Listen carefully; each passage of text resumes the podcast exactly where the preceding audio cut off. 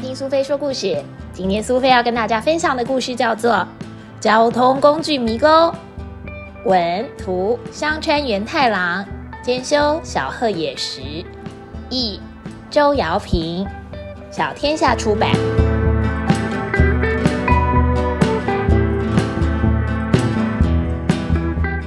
糟了！博士刚把新发明好的交通工具组装好，就马上被间谍偷走了。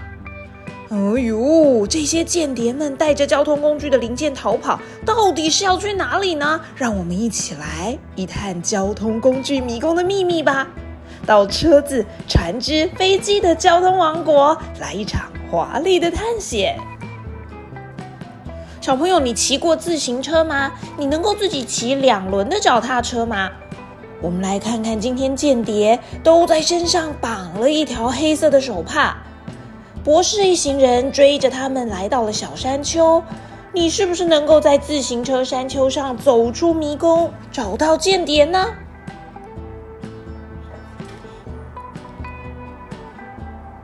已经抓到一个间谍了，拿回了一个零件，不过却还有其他的间谍跑到其他的地方。这里有各式各样的车子川流不息，是不是也有点像是你家旁边的马路呢？在这么混乱的街道上，你是不是能够突破重围，找到间谍，也找到走出去的方向？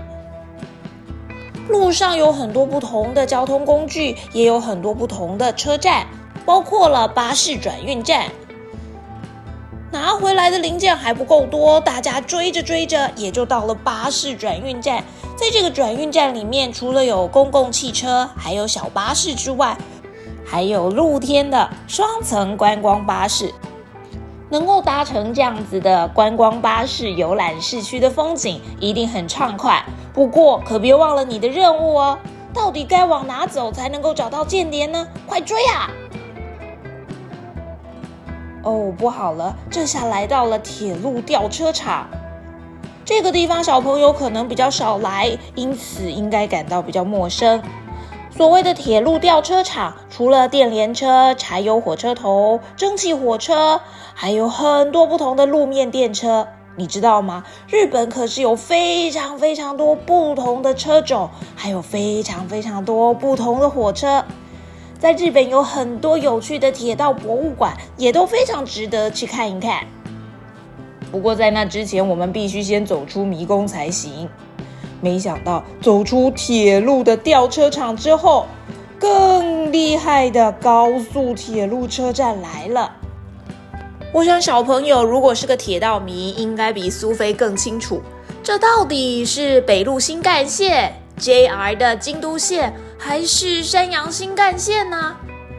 有这么多长长的高铁，还有这么多的游客，我们是不是也能够在这里找到间谍，找到要怎么样走出这个迷宫呢？除了铁路啊、巴士之外，其实主题乐园里面也算是某一种交通工具呢。另外，还有工地里也有非常多不同的交通工具。这些交通工具能够帮助工地的施作，大型的交通器械，混凝土半合车、双臂式作业机、推土机、铲装机、平土机，还有重型的倾卸卡车。你注意到了吗？在工地里面工作的每一个人都必须戴上安全帽，只有间谍们，他们在工地里跑来跑去，既危险又可恶。就让我们赶快来把这些间谍抓回来吧！除了路上的交通工具之外，还有海上的交通工具，所以我们也有港口跟豪华客轮的迷宫等着小朋友来探险。小朋友，你有搭过豪华客轮吗？豪华客轮就像是一间非常非常大的饭店，在海上移动。这艘客轮上会有游泳池、有电影院、有舞池，基本上就是吃喝拉撒睡都能够在这艘大船上。有机会也去搭一搭豪华客轮吧。不过在那之前，我们到底搜集到多少零件了？哎呀！间谍已经跳下海里，搭着小艇要跑了。这下不妙，离开了豪华客轮的间谍，居然来到了机场。要是搭上了飞机，这可不得了，因为空中交通工具移动的速度比海上和陆上的交通工具更快。除了飞机，你还知道什么空中交通工具呢？飞船、热气球、旋翼机、飞行伞、医疗直升机、轻航机、滑翔机。各式各样的空中交通工具真的很精彩耶！小朋友，你有没有办法找回最后一个零件呢？一起飞上青天吧！飞上天空之后，来到了最精彩而且最梦幻的交通工具王国。这里是交通工具王国的城堡，聚集了所有梦幻交通工具。小朋友，你知道吗？香川元太郎老师所做的这页《梦幻交通工具王国》，可是大有来头哦。因为为了纪念这本书的发行，日本出版社特地举办了梦幻交通工具选拔赛的活动。所以呢，在梦幻交通工具王国里面的交通工具，就是香川元太郎老师参考其中当选的三十四件作品描绘出来的。所以这一些梦幻交通工具。很可能是来自日本或是世界其他地方的小朋友想象出来的超级厉害的交通工具啊！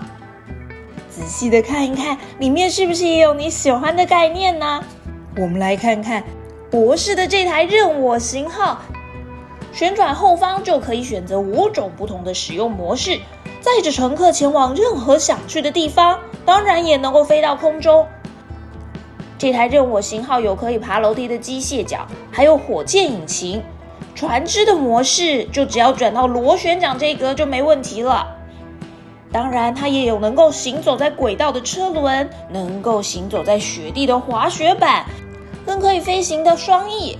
前方有机车型的车轮跟机械脚，可以行走泥泞道路的爬行轮。哇塞，任我型号简直就是太酷了！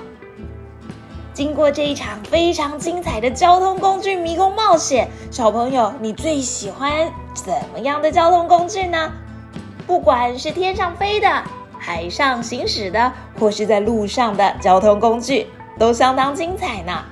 这一次的迷宫大冒险真的是让人大呼过瘾。